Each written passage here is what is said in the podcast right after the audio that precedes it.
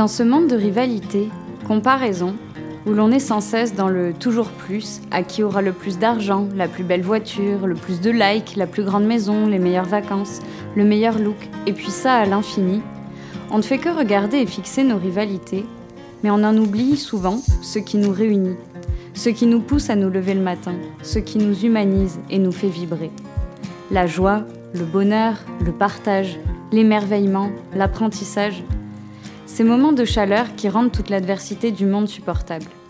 Ces petites choses qui font qu'on se dit « la vie est belle quand même ».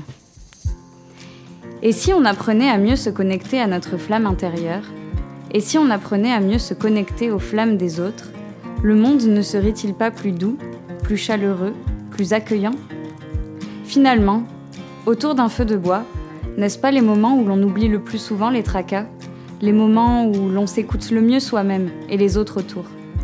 Et si l'on prenait plus de temps chaque jour pour entretenir cette flamme, ce feu qui brûle en chacun de nous. Dans ce podcast, c'est l'intention que je mets.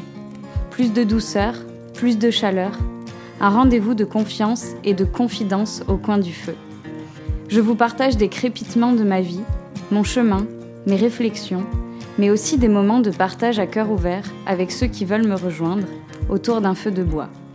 Le temps de faire griller des chamallows en partageant nos vérités, ressentis, expériences.